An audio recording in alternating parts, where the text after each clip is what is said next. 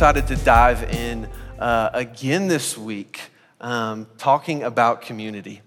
And so, if you were not with us last week, we launched a new season of house churches together. Last week was the first opportunity that you had to sign up to be a part of a house church.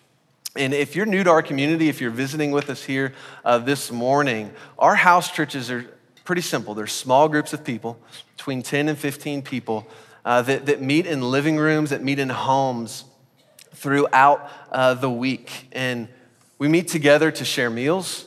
Uh, we meet together to encourage one another. We dive deeper into the scripture. We pray. We worship, to we worship together. And what I really believe is our mission as a church love God, love people, awaken a movement. This mission is, is best and most effectively lived out in our house churches. And so we took last week, and we're going to take this week to invite people, to invite you all to take a step deeper into a Jesus centered community. We're going to invite you to take a step deeper into a Jesus centered community, whether you are a follower of Jesus or not. Whether you come in here and you've been following Jesus for a long time, or you come in here, you're full of questions, we're going to invite you to take a step into one of these communities. And last week, Brandon spent some time looking at both the barriers and the blessings to stepping into community.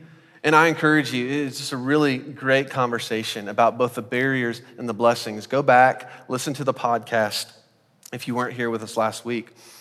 But this week, we're going to continue taking a, another step farther, uh, talking about what it looks like to step into community. And I want to look at why, we're, why we don't simply just need community, why we don't simply just need community, but the fact that we were made for community. And there's a difference there.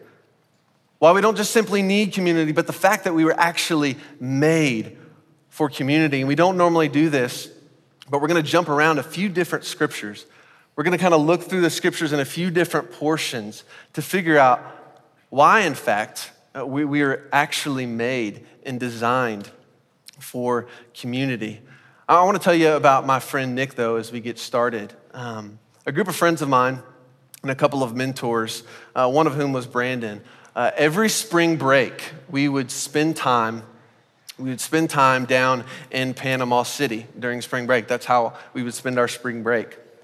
And this wasn't your typical spring break trip. So before you kind of jump to a bunch of conclusions about what we were doing down there, uh, this, this wasn't uh, your typical spring break trip. And so we would actually spend months uh, just preparing uh, beforehand, spending time praying beforehand, going down there with a, a little bit different of a goal than a lot of the goals that were trying to be met on spring break in Panama City. And our goal was pretty simple. Like, we went down there with hearts to just share and show the love of Jesus to people. That's what we went down there for. And I was always amazed at the ways in which God moved and worked, uh, the conversations that we would have with people. And a few of these conversations and a few of these people still really stick out in my mind. Like, do you, have you ever had those conversations that, that you can remember? Those conversations maybe you had with someone and what you talked about wasn't the only thing you can remember? You remember the setting, you remember the time, you can remember the place, and you come back to those conversations time and time again because, because of what you uncovered in those conversations.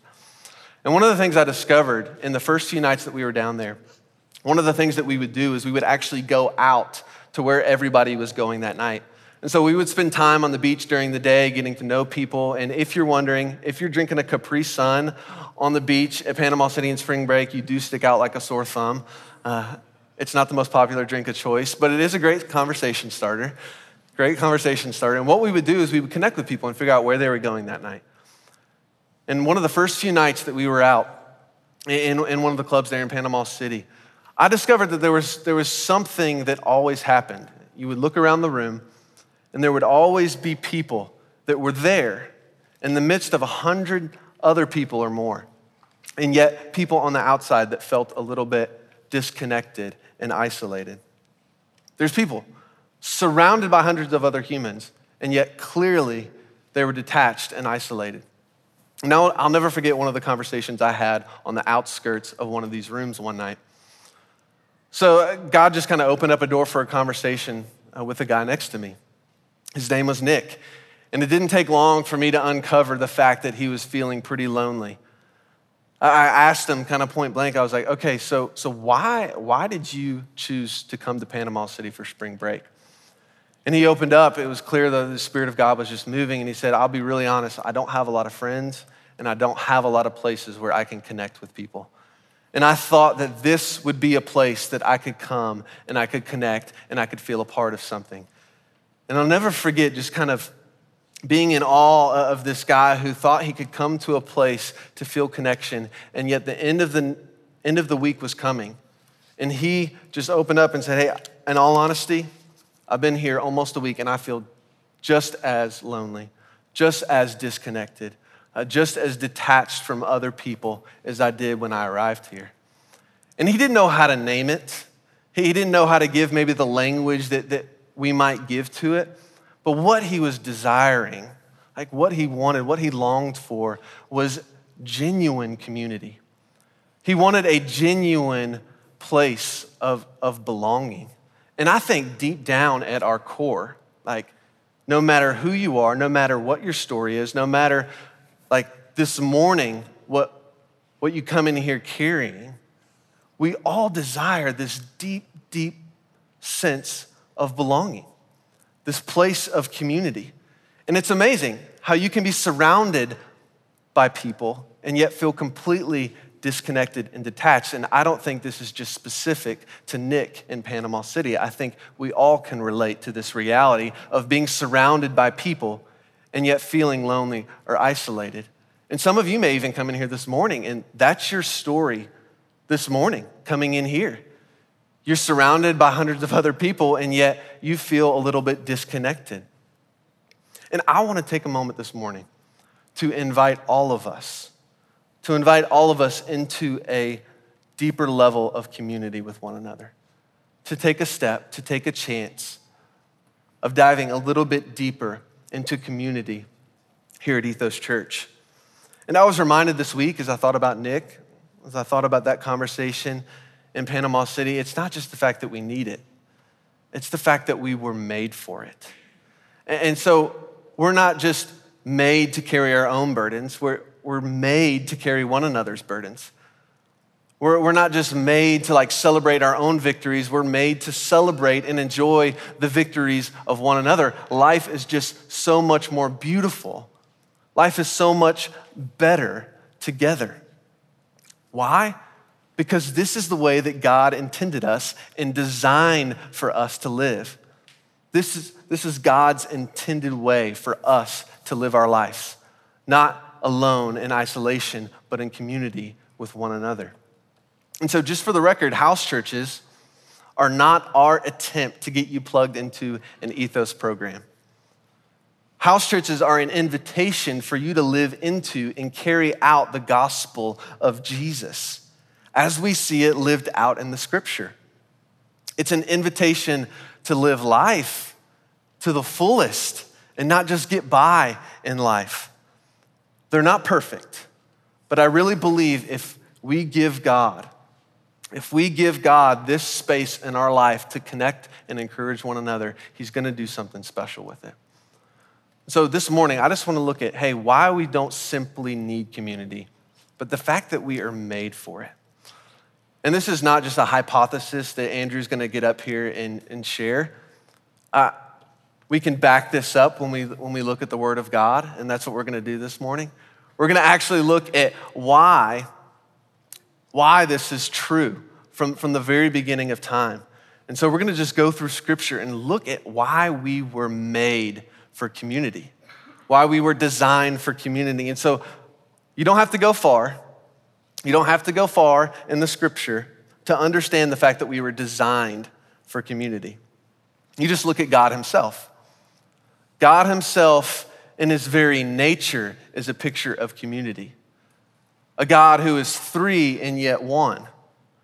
And I'm not going to sit here and explain the Trinitarian nature of God. We would be here for a really long time. But I do want us to look at the fact that Father, Son, Holy Spirit working together as one give us a picture of community. Uh, Genesis chapter 1, verse 26. You can throw it up on the screen. You can turn there in your own Bible if you want.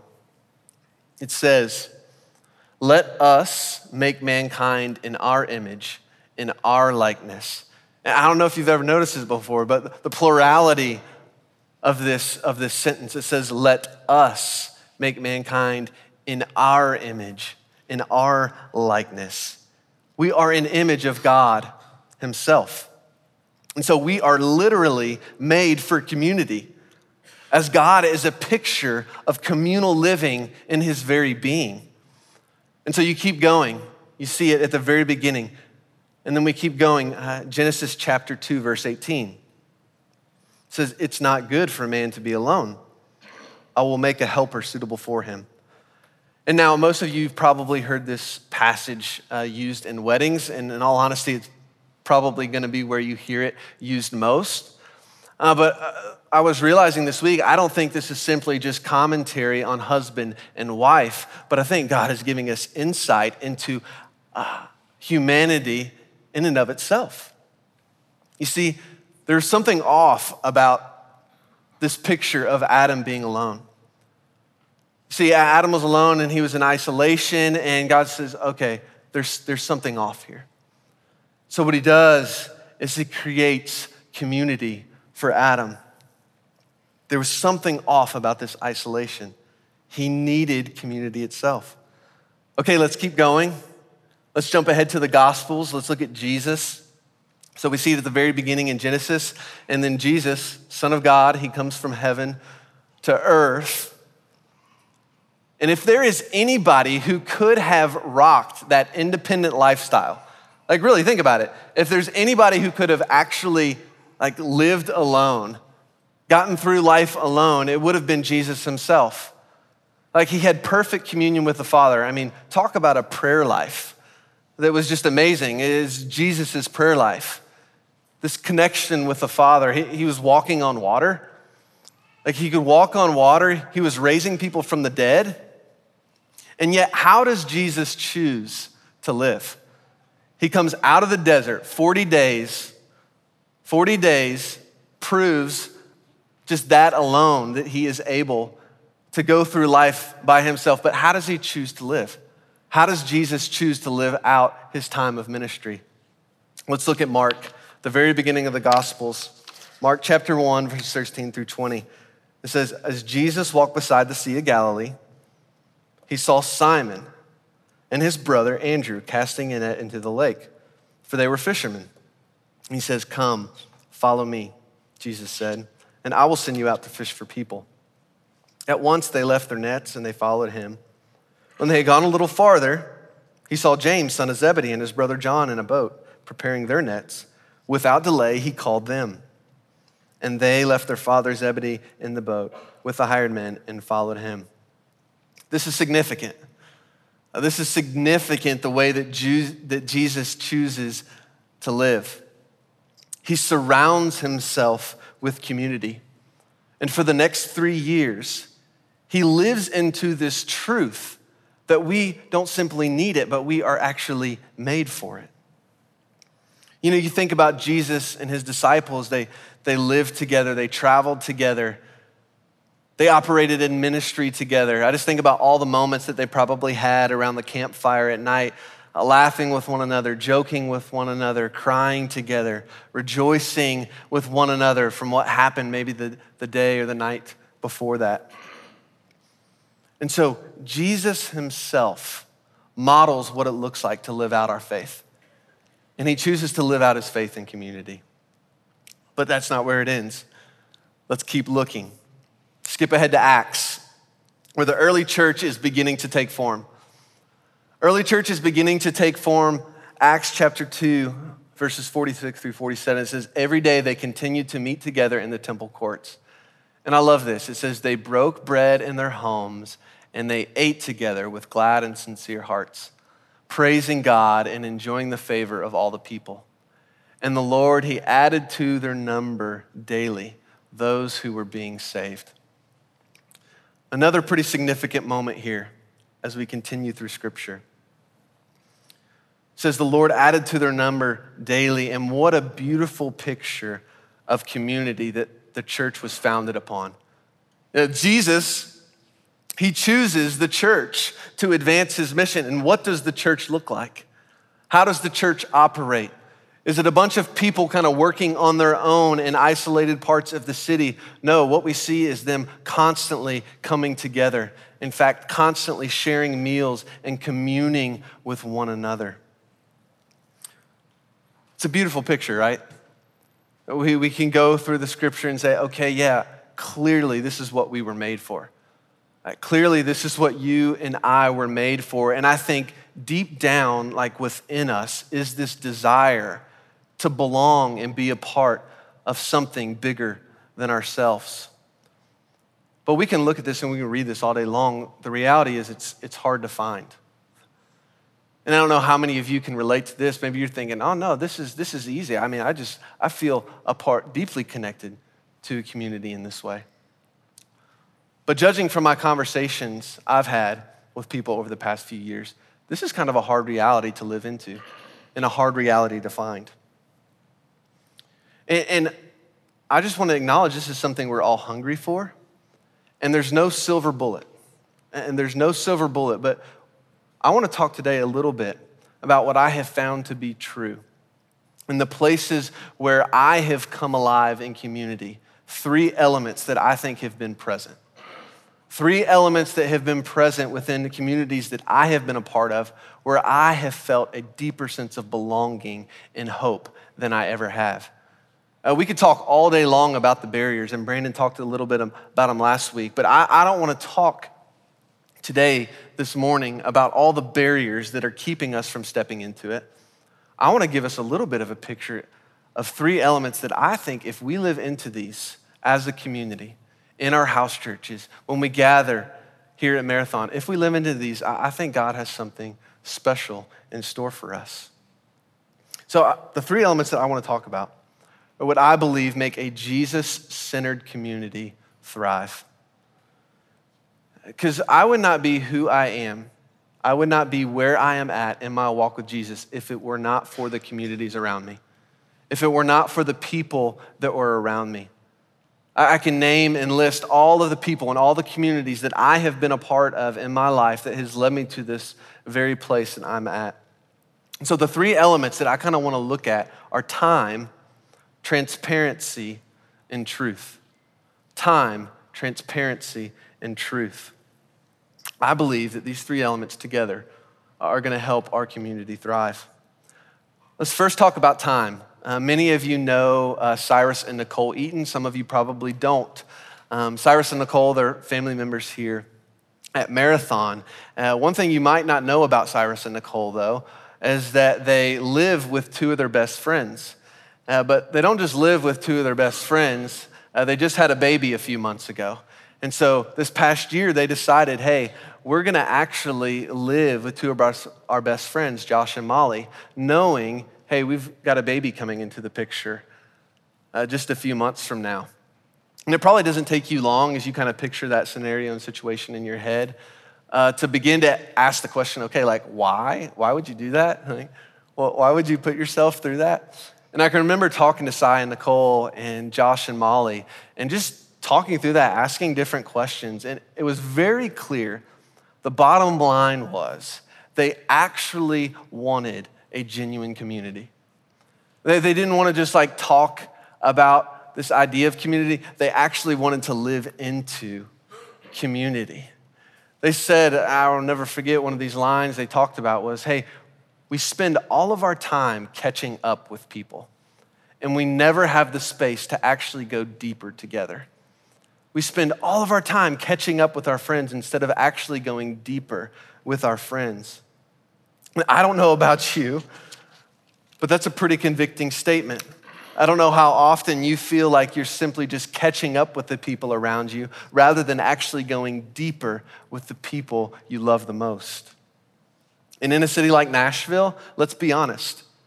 In a city like Nashville, as the urban core grows, as we become more neighborhood centric, this is only going to become more of a problem if we let it. If we let it. You know, the reality is that building friendship and building community, it takes time. It takes time. I don't think we can expect a two month friendship to look like a two year friendship. And I don't think we can expect a two year friendship to look like a 20 year friendship. We can't expect a first month house church to look like a two year house church. And we can't expect a two year house church to look like a group of people that have been walking for 20 years together. But the reality is, it doesn't just take an extended amount of time, it takes us being willing to be generous with our time in those spaces. So, yeah, it's about length of time. There's no doubt about that. But there's also something about being generous with our time. So, it's this idea that someone in your community needs to talk or pray. You're willing to actually give the time to talk and pray. It's this reality is that someone in your community has a baby. You're willing to take the time to take them a meal, to see what they need, to see how you can bless them. It's this reality is that when someone shares a need in their life, you don't just say, hey, I'll, I'll pray for you from a distance. You're willing to give the time to actually help them meet that need. And I could go on and on and on and on and give pictures of this.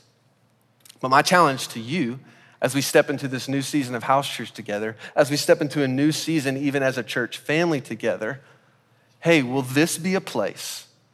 Will this be a place that you invest and are generous with your time? But it's not just about time. We could give our time all day long. You also have to be transparent. So if we want to go beyond being mere acquaintances with one another and actually being a community together, we have to be willing to be transparent. And one thing I've discovered just in my time, in my walk with Jesus, is that if you want real friendships, you have to bring your real self into the equation. If you want real friendships, you have to be willing to bring your real self into the equation. But don't forget time. Don't forget time. I don't expect I don't expect the first night of house church to be this place where you're just pouring out your deepest and darkest secrets. Like it's going to take time for you to feel comfortable being transparent in this community. But there is something special that happens there is something special that happens when you choose to walk in authenticity with a group of people over an extended period of time. And I'm not sure what each of your stories have been. I'm not sure what your stories have been, even in the church or with other followers of Jesus. But I, I just want you to know there's not a safer place for you to be your real self than with the people of God. I love the story of Jesus uh, with the woman at the well. I'm not just making this stuff up. This is, this is how Jesus operated and lived in his life. You think about Jesus' story with the woman at the well. The woman is at this well at the hottest part of the day. And at that time, you actually had to go somewhere to get your water. And what you would typically do is you would go in the early morning or late evening because that was the coolest parts of the day. And here this woman is the hottest part of the day in the sun, getting her water. And I don't think it's coincidence that Jesus shows up. Jesus shows up and he begins to just uncover in conversation with her kind of what her life actually looks like.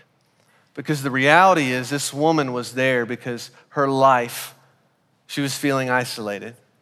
In her life, she was feeling disconnected from her city and her town. She was feeling isolated from the people around her because of the way that she was living her life. You see, Jesus, he begins to uncover in conversation oh, this woman hasn't just married, married one time, she's been married five times. And the man that she's living with now is not actually her husband. And Jesus, in this moment, I'm sure, knew what this woman was thinking. She's probably thinking, okay, here it goes again. Like, here's this moment again. Someone discovers who I really am. And she's anticipating, if I had to imagine this, this m- moment of shame, this moment of isolation, this moment when she's going to be pushed to the side yet again. I'm going to be excluded yet again, I think she's thinking. And what does she learn? What does she learn very quickly? Okay, Jesus is, is different. Like, Jesus is just different. Jesus, in this moment, in so much love and grace and truth, he calls her out of where she's been living and points her in a direction and a way of living that actually gives her life and life to the fullest. It's this moment of love and truth colliding where we see this city that she goes back to actually coming to know Jesus. The city that she goes back to later comes to know Jesus, and I don't think those two are unrelated. And so, no matter what you're carrying, like no matter what your story is, no matter whether you feel like you can be transparent or not, I want to just say when you're around the people of God, when you're around people who are genuinely following Jesus, there is no safer place to be your truest self. And my challenge to us is may our house churches, may our communities, both here and there, be places where people feel comfortable being fully transparent. And as those who are receiving that, because there's one side of it, there's, the, there's this moment where we're called to be transparent, but the reality is we're, we're going to be receiving other people's transparency. And I want to encourage us and challenge us to react and live and embrace those moments like Jesus did. Embracing those moments with love and grace and encouragement and prayer, pointing people, pointing people to Jesus. But you can have a group of people that have both time and transparency. Uh, but if it's lacking this last element, if it's lacking this last element of truth, I really believe it's going to be void of purpose and hope. The reality is, you can be part of a community, and I think you can find communities that you can give of your time and you can give of your transparency, but it's not going to leave you with a sense of purpose and a sense of hope unless you have this last element of truth. You see, Jesus, he tells us, he says, I'm the way, I am the truth. I am the life. The way, the truth, the life. And when the words and the ways of Jesus meet us in our time and our transparency, this is a moment that is ripe for the Spirit of God to move. When our transparency and our time collide with the truth and the ways of Jesus. This is a moment that is just ripe for the Spirit of God to move. And so I'm excited about this next season of House Church. I'm excited about this next year. And I really believe that if we choose to give our time and our transparency with one another as we seek Jesus together in scripture, in prayer, in worship, we will begin to discover the reality that we, amen, that we do not simply just need community, but we were made for community. In life, life to the fullest is going to be lived out in this context time, transparency, and truth. And so, the question that I want to ask us all this morning is Will you take a step deeper? will you take a step deeper into a Jesus centered community? If you're already a part of a community that's centered around Jesus, I, want to invite you hey, how do you take a step deeper? Is it, is it with your time? Is it with your transparency? Maybe at this moment in life, you feel a little bit like Nick in Panama City. Maybe this moment in your life you feel a little bit isolated and detached. You kind of find yourselves on the outskirts of the room. And I just want to ask that, that you'll give community a chance, that you'll give house church a try. Maybe you've been there before and you've been burned. Maybe you've always been afraid to take a step deeper.